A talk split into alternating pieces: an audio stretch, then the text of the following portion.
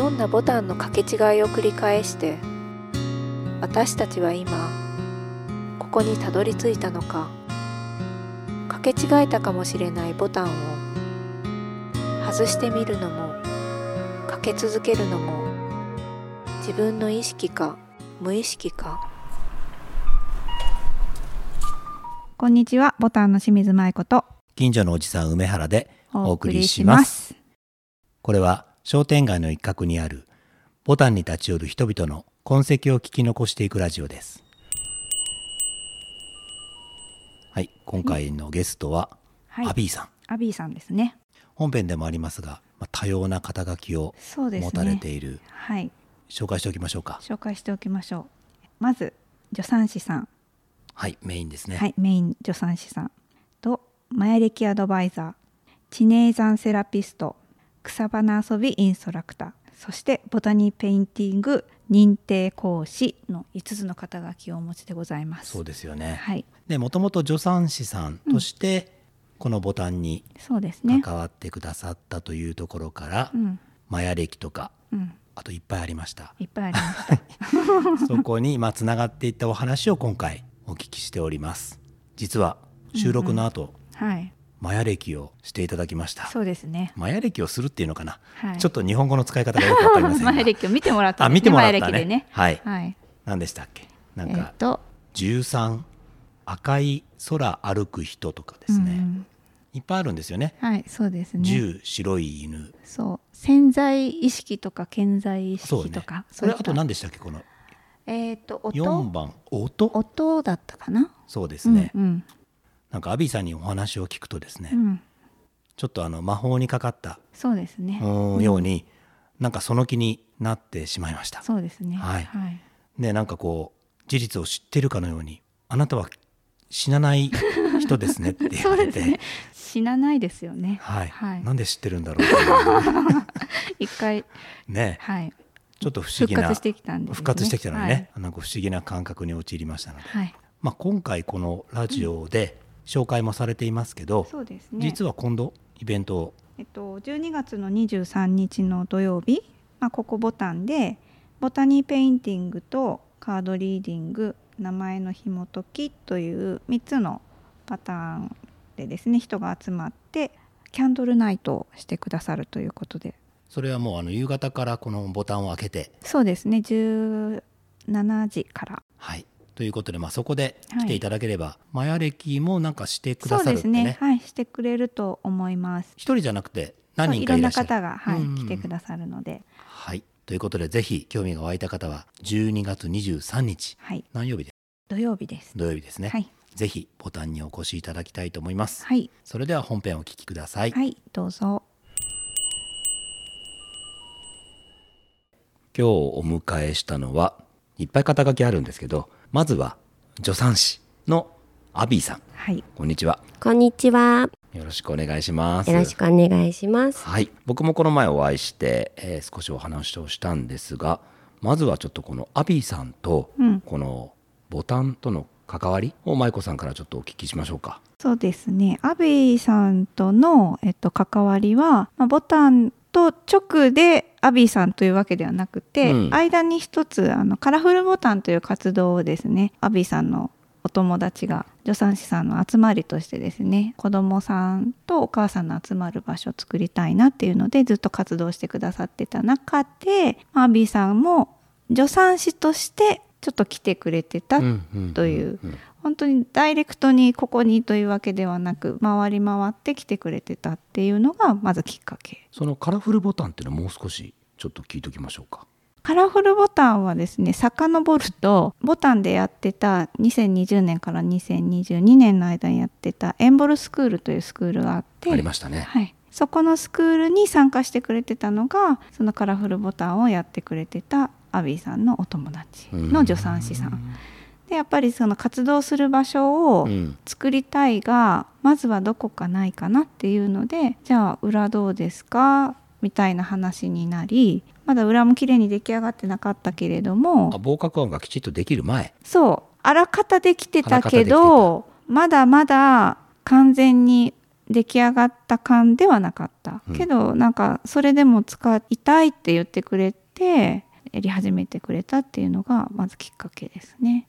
でアビーさんもそのお友達と一緒にうん、そうですね。ちょうど、まあ、いろいろ転換期にある、当たる時でですね、うんうんうんお誘いを受けて、まあ、ぜひ、あの、お母さんとお子さんとの交流がある場所に行って、自分もちょっと癒されたいなっていう気持ちも持ちながら参加をしたっていうのが最初でした。どうでした？ここ来てみて最初最初でしょ？なんか不思議な場所。なんか懐かしいけど新しいみたいな。なんか落ち着くけどワクワクするみたいな。不思議な空間だなっていうまず空間の感じた印象と本当に参加してるお母さんとお子さんもこうなんだろう本当に実家に帰ってきてるっていうかこう落ち着いて自分のなんか居場所としてスペースを使っているような印象を受けましたね。今はもうちょっと続いてないんでしたよねそうですね一旦、まあ、自分の場所を、まあ、作りたいのを本格的に多分動こうとしてるのかな。うんうんうんそれで一旦、まあ、ここでの活動は終わってというところで、うんうん今はカラフルボタンはもうやってないっていうかでもアビーさんはここにいるそうそうなんですよね。そうですね。なんでだろう。なんでだろう。なん なぜか引き寄せられてしまう。その後アビーさんはこちらでそう。その後ななぜうん。アビーさんがそううん。なったのかっていうのはあまり記憶にないんですけど。私も なんでこんなにずっとそうそう私そうななんでかっていうのは記憶にないんだけど、うん。でもその助産師からのこういろんな変換期の中で、これもやりたいなあれもやれたらいいなの一つで防火管を使い始めてくれたっていうのがあります。うんうんうん。そうですよね。そうですあね。の今は助産師としてという肩書きではなく、そうですね。こ根底にはあるけれども、うんうんうん。あの表立っているものはまあちょっと宇宙人的気質というかですね。まああの一応資格としては、うん。マヤ歴アドバイザーっていうものとあとは知ネ山セラピストでまああのちょっとあと2つぐらい資格は持ってるんですけど、うん。メインはここで防火館で場所を借りていた時はマヤ歴アドバイザーとしてのマヤ歴セッション。で知ネ山セラピストとしての知ネ山の施術っていうところで防火館をちょっと借りて始めた。でずっと今に至る。ね。なんかその助産師さんからこのマヤ歴はいはい。あと地ネイ山療法。はい。あのすいません。地ネイ山療法は多分僕は生まれて初めて聞いたね言葉ですけど、うんうんうん。ここに至るまで、はい。それこそボタンの掛け違いではないですが、うん。いろいろあったと思うんですが、うん。そもそもやっぱりこう助産師はい。として、まあ、働かれてるか、そうですね。一番最初はやっぱりあの助産師としてお産のある場所っていうことで、うん。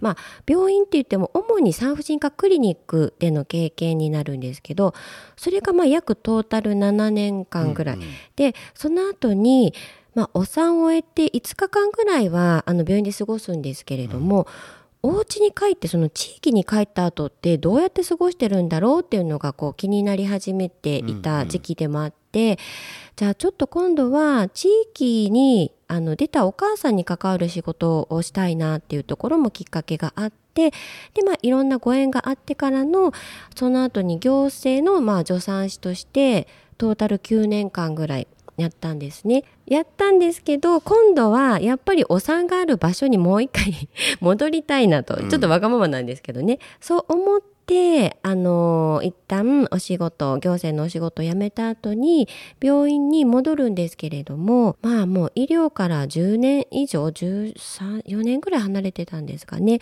てなると本当にもう自分が知ってる世界でもないしであのクリニックではなくっていろんな科があるちょっと中堅型の病院に行ったとこ行ったことで何か私がしたかったことはこれだったのかこれのために行政のそのまああの嫌いだったお仕事じゃなくて好きだったお仕事を辞めてまでここでしたかったことなのかなっていう疑問があの毎日湧くようになり表情がなくなりみたいななんか自分を見失っていってしまった時にやっぱりここは私の居場所じゃないと思ってあの結局3ヶ月で退職をしてでそこから私の好きなことっていうのを探していってあのたどり着いた先が、まあ、マヤ暦と知名山っていうところになるんですね。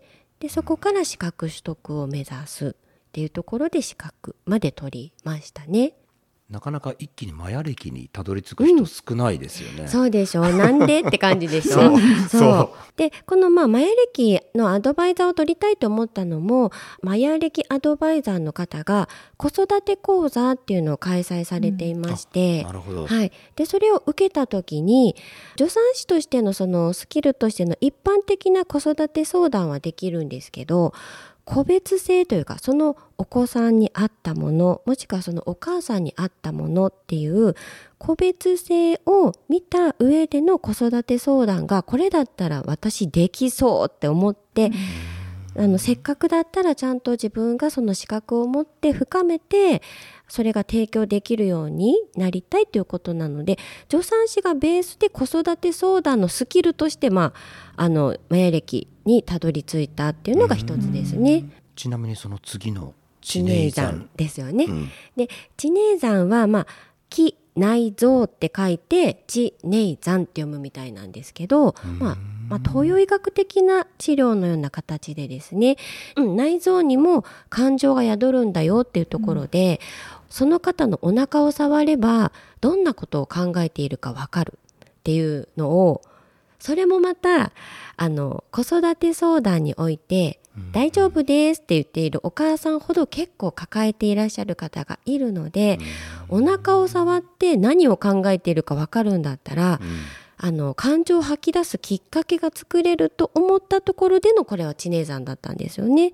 まあ、今ではその体も整えるっていうところでは、あの本当に女性まあ、男性にもできるものではあるんですけど助産師なので女性の方を得意としているので、まあ、更年期症状が出始めた方も含めて体のケアそして感情を整える両方でアプローチしていっているっていうところがあります。なるほど、そうやって聞くと本当にそのやっぱり助産師さんとしての、まあ、ベースがあるからこそ、そうですね。このマヤ歴、うん、知名山療法、ここを乗っけてはい、もうぐっと幅を広げると。そうですね。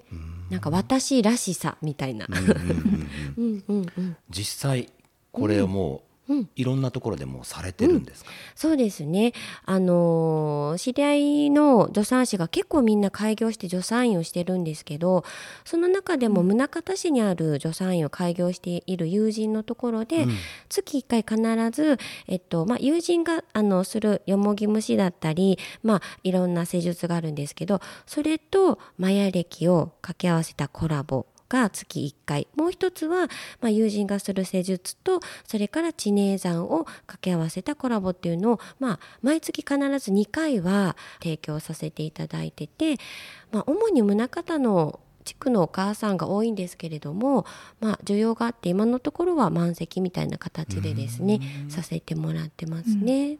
どうですか？今までのその助産師はい、としてずっとまあうん、やってきた時と、やっぱ今そのマヤ歴と、まあ、はいそういった新しいうん、ツールを持って、持って、うん。そうでしょう。まあもちろん楽しいんでしょうけど今の方が。そうですね。楽しいしなんだろうこうどんどん学べるしあの終わりがない。なんかそこがまたちょっと楽しさの一つでもありで人と関わることが好きなのでぱりその方を深掘りしながら自分のことも深掘りしてるような相互作用が起きるっていうところが、さらに多分こう自分が思っている以上に助産師としてのスキルがきっとこの2つがあることでもっと磨かれているんじゃないかなとは感じてますだから全然そのやっていて疲れないしむしろその充実感みたいなのは昔よりもっとある気がしますね。それ以外にもまだうん、肩書きが。そうなんですよ。貪欲ですよね。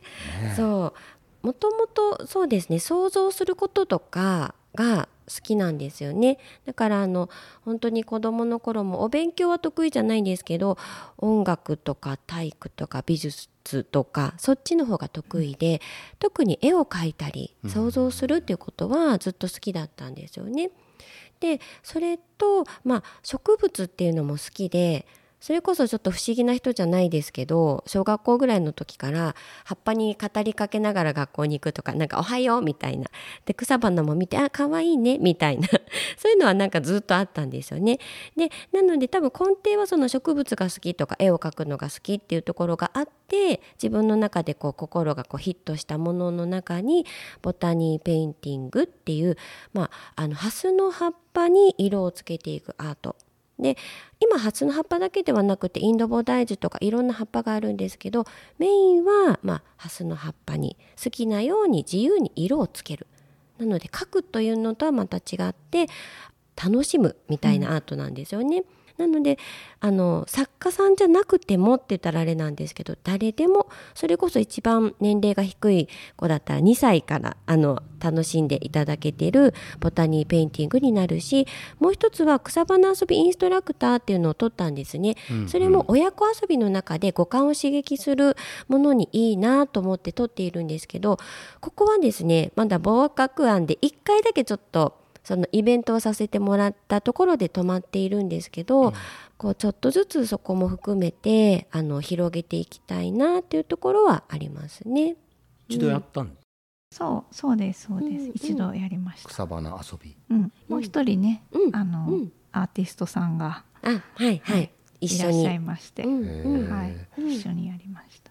ボタニーペインティングは、はい、今ねちょうど飾ってありますよね、そうですねなのでもうあの私の作品それから舞子さんの作品、うん、であの先日またここで、まあ、個展という形で、うん、あの2日間ボタンを借りしてした時に、高校生の方がですねちょうど取材に来てはってあそこのハスに自由に色をつけていいよっていう話をしたら、うんもう全然違います私なんか子供心満載と思っていたのにまあ大人なんだなとなんか痛感するというか 子供の想像力はもう全然違っていてあそこにそんな風に色をつけるんだっていうのがもうまたこれがこう斬新で本当になんか素敵なまあアートだなと思ってここに来たら見ながら刺激を受けているっていうところはありますね。うん、このボタニーペインティングは何度か教室みたいなそう2回目だったのかな、してもらったのが。ワークショップ、実はねボタニーペインティング私子供が小さい時に参加したいと思ってたんですよ。でもこっちの方で全然教室がなくて福岡の方まで行かないといけなくて、うんうん、で福岡の方までちっちゃい子を連れていくってなるとやっぱりそれなりのスケジュールと段取りと仕事の調整とみたいにしないといけなくてずっとできないままもう流れ流れ時間がああできなかったなって思ってたところここでできたっていう。すごいね。引き寄せていただきましてありがとうございます。えボタニーしてるのみたいななんて。ね、うん、最初出会った時助産師さんだから、ね、そう助産師だはい、まだ何も見つけてない助産師だったんですね。退職したばかりの、そんな感じです。ちょっとねこの前見せていただきましたけど、はい。はい、本当に葉っぱが張ってあるんですよねそうです。本当にハスの葉っぱ。ですよ。本物なんでしょ、うん、本物なんですよ。だから一つずつ違うので、うん、ワークショップする時も勝手に並べるんじゃなくてこの葉っぱの中から好きなものを選んでくださいっていうことで1枚ずつ見てもらったりなんか匂いというか香りを嗅いでもらったりして、うん、自分なりのもう気に入った葉っぱに色をつけてもらうっていうふうにしてますね。だから例えば絵が描けませんとか、ね、お子さんとかでも、はい誰でもできるんですよね、誰でもできます、そして自由です。完成させるのも自分なので、これでいいですか？もなく自分でよしとして終わりを決める。高齢の方でも大丈夫そうですよね。全然そうですね。もう本当に筆とかではなく、うん、スポンジを使っていくんですね。だから本当にいろんなあの味が出るというかペタペタしてもいいしあのさっさと描いてもいいし。でアクリル絵の具を使うので乾燥が早いから重ね塗りしても色がこうあの混ざらないし、うん、本当に誰でも好きなように、うん、その時の心が表現されるあの参加してくださった方はイメージこれじゃなかったんだけどって言われたりするんですけどでも手が動いたその、まあ、色を持ってつけたその状態が今の何々さんですよってお伝えするとあそうなんですねっていうところで。うんまあ、納得というか腑に落ちて作品を大事に持って帰ってくださるっていう、うん、うん、感じですね。なんか年寄りじゃないけどやっぱこう、施設とかに行ってもはいはい。大丈夫そうですよね、あれね。そうですね。ぜひなんか呼んでいただけたらやろうん。うんうん。大きなものじゃなくてもそうです。スポンジ持てなくてもいいのかなって私は思ってうん。て、ねその指とか葉っぱの感覚をこう触ってもらうとかって、うん。なんかやっぱ指先とかの感覚ってすごい意外に敏感だから、ちょっと切ったりとかすると全然思うように作業ができないっていうのと一緒で、お年寄りとか特に指先からどんどん感覚がはいなくなるからこうさすってもらって色をつけてもらうとかっていうのは、いいんじゃないかなっていうのは思って。ねなんか良さそうなうん。気がする。ですね。それかまあ一人じゃなくても大きな作品をみんなでいろいろ色をつけるとかですね。はい、なんかやり方も本当に自由で決まりがないのでそれこそその方に合った形で自分なりに楽しむことができるアート。うんうん。なんか聞きながらこの前見せていただいたものもあって、うんうんうん。本当に高齢者の方がペンとか筆とかやっぱり持てないでそう。ていうのができない力がなくなるしね。ちょっとこう指先が確かにな確かなかうまく描けないっていうことでうん。もどかしさもあるから、もうあれならさっき言われたみたいに手、ねスポンジだけじゃなくって。確かにそれはいいアイデアを。いいいアイデアをいただきました。なんかどっか協力してくれるとかありそう、うん。まあ、それだったら本当にペンとかも持てない、まあ、あのお子さんでももちろんいいし、幅が広がりますね。うん。それちょっとはい。また別枠で考えましょう、ぜひぜひ。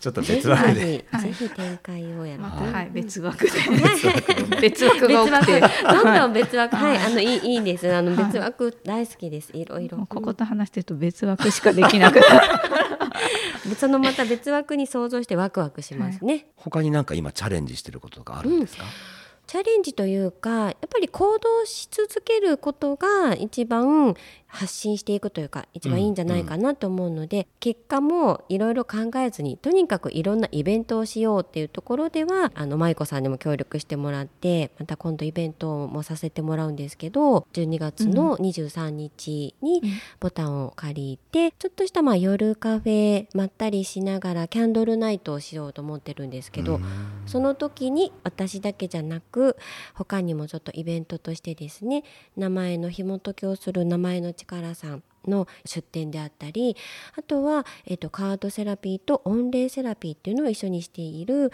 えっとクーゲルさんっていう方も好きなオラクルカードを選んでくださいという形でその方の今の真ん中のメッセージを伝えるみたいなことを活動されている方の出展でもちろん私アビーもですねボタニーペイントが体験できるワークショップを準備しようっていうところで話を今進めているっていうところになります。なんかお名前。そうなんですよ。さっきちらっと見えましたよね、これどどこまで言っていいのかなこれ。私のお名前を紐解いてもらいましたが。ねそうですね。これがお名前、そうですね。えー日本人名日本学会？人名なんて読むんでしょうね。人名学協会かな、学人名学協会。が学協会。こちらの方がいらっしゃる、そうですね。うん。その中で名前の力っていうなんていうんですか野号野号っていうんですかね。うんね。でミキさんっていう方がうん来られて、もうその方の名前をひらがなで書いて一つずつの文字に隠されているその方の持っているもの本質みたいなところをお話ししてくださいます。でそれそれこそ名前もじゃあ同じ名前の人はみんな一緒なのかって言ったらうん。その時のやっぱグレードがあるらしくてグレード、はい、なんかまあ大体5段階ぐらいある中の真ん中ぐらいで紐解きをしてるけれども、まあ、その方がまだちょっと本質を生きてなかったりするとその同じ音の響きでも少しこうタイプが変わるし逆にいろんなことを経験して学んでいればこの真ん中段階よりもさらに進化しているポケモンかっていう話なんですけど そういったなんかあの同じ名前でも違うあのステージに来ているよっていうものとかを本当に丁寧に紐解いてくださるんですよね。いろんなタイプがある中で舞子さんは、えー、と直感思考グループヒューマンタイプということで、はい。本当に学び好きまっすぐ生きるみたいなですね。もう曲がれないって書いてありますから。もう曲がらない人と思っていただければもう皆さん。いや感じです。いいそういうところが大好き。うんうん。読んで納得？読んでも納得しかないですよねこれ多分。そうですよね。はい。うんうんまあまあそんな感じですね。はい、これをまああのやってみたいなっていう方はキャンドルナイトなので時間は夕方からにしようと思ってるんですよね。今のところ夕方5時からあの夜の10時ぐらいまでまったりとしながら不思議空間を楽しんでいただけたらなっていう企画をあのしたいと思っていますので。初めての企画ですか？そうですね。ここでは初めてがたくさん たくさんですそうねね。うん、お願いするといいよっていう返事がすぐ 来るので、はい。しか、うん。うんはいしかはいしかない。はい、曲がらないし。そうはい、いいと思うよ、いいと思うよ。はい。はい。なるほど。うん、じゃあもうもうすぐっていうかあと1ヶ月そうですねちょうど一ヶ月ぐらい。ちょうど一ヶ月かうんそうですね。あの本当にここの空間が必要になる人が来るんじゃないかなって思っているので、どんな方がその日誘われてくるのか楽しみだねなと。本当不思議ですもんうね。んうんうん。わかりました本当肩書きがたくさんあってうんやりたいことがいっぱいあってやりたいことがいっぱいあって、えー梅原さんもぜひマヤ歴で。紐解いていただいて。怖い怖い怖い。そうですね。そのボタニーペインティングのその、まあ、23日ワークショップしながらそれも考えてるのはあの材料置いてるので自由に好きなように自分で色をつけてくださいというスタイルになるからですね。自分のそのまあ空きがあのちょっとこう空間時間がある時は前歴セッションとかも入れれたらとは考えてるんですけどぜひまあ名前でも紐解くうん。前歴でも、前歴生年月日になるんですけれども、そこからなんでこの地球に来たのかじゃないんですけど人生の目的だったり役割もう本当に使命役割さえ分かればみんなもう楽しくまっすぐ生きれると思うので舞子さんじゃないですけどね。うん、しあとはやっぱりクーゲルさんのカードレリーディングは私も何回かしてもらいましたけど本当にドストライクの真ん中のところのメッセージが来るのでちょっとそこも自分に向き合うっていうにはとってもいいこの3つをですね用意しているところなのでぜひぜひですね。はい。うん。うん、じゃあ11月23日12月。違う12月。今日それ今日だよ。それ今日ですね。今日の収録の日12月ですね。23日。はいうんはい。うんじゃあ皆さんぜひ足を運んでください。はい、でもきっとまたいろんなことされるんでしょうね、そうですね。どんどん行きたいですね。はい。はい、じゃあまた肩書きが増えたら、そうですね。もう真っ黒になるんじゃない？名刺が。もうね書けないよはい、ね。2みたい枚にしていこうかと。な重ねるとかね。重ねるとかですね。はい、広くする。次はまた新しい肩書きができたら。はいお聞きしたいと思います。はい。じゃあアビーさんでした。今日はありがとうございました。ありがとうございました。